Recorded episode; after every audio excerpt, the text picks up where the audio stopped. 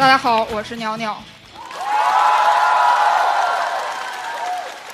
去年我讲了容貌焦虑的段子，是吧？今年我就开始身材焦虑了，因为之前我看到一张表格，上面有我们很多人的身体数据，就有个同事指着其中的一栏问：“这是谁的臀围啊？这么大？”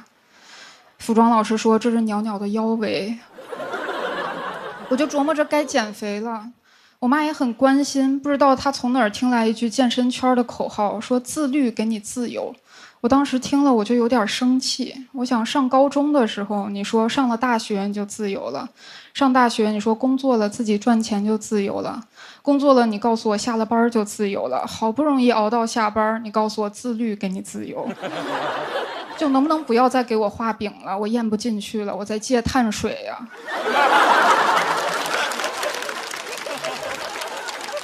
我说我一个搞脱口秀的，我不靠脸吃饭，是吧？我平时的工作就是搞创作。我妈说创作怎么了？很多作家也都在健身呀。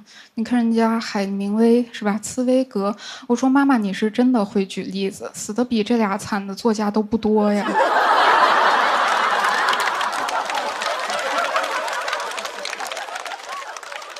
我觉得自律和自由这两个词本身就很矛盾，现在网上到处都是很矛盾的话。我在知乎上看到一个问题，说年轻人如何佛系的奋斗。我想你都要奋斗了还要佛系，这也太矛盾了，怎么奋斗啊？南无阿弥陀佛。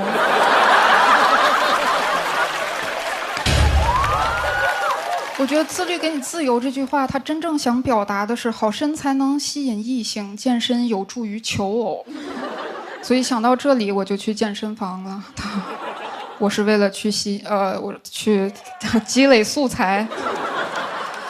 我早就知道健身房是当代著名的消费陷阱，果然一进去就有一个教练要给我卖课，他说你的体态有问题，我说对，我圆肩驼背，骨盆前倾，还有膝超伸的问题，整个人看起来没有自信，再不健身就完了。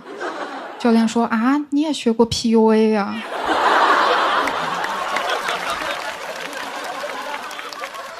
后来又来了一个教练，让我真的对健身产生了一些兴趣哈，因为他教的很专业，也不着急卖课，最重要的是他还是一个帅哥。对，我也有眼睛。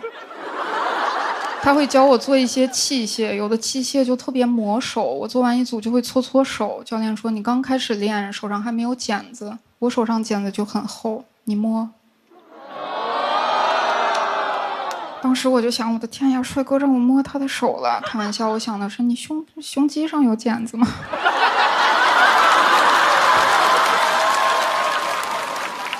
然后就摸了嘛，就买了1万块钱的课。有的时候你明知那是消费陷阱，但是当陷阱里站着一个帅哥的时候，你只会感到喜悦，你只会想太好了，天上掉陷阱了。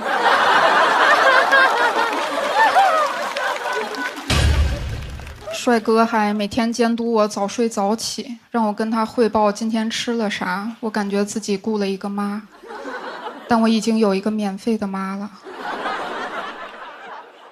健身实在是太辛苦了，每顿饭都要计算热量，一定要特别标准化的饲养自己，力求把自己的肉质养得特别柴。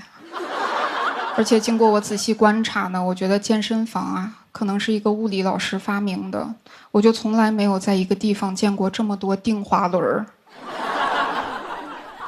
大家都练得汗流浃背，把一个哑铃举起放下几10次，然后放回原处，连西西弗斯看了都会说这做的是无用功吧这个。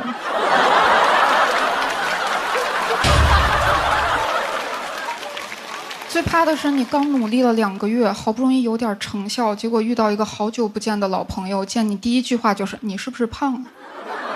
所以现在我就放弃了，我觉得一切都没有意义，再帅的教练都无法激励我了。我一想去见他还要戒糖戒油戒碳水，我就觉得算了，我还是戒色吧。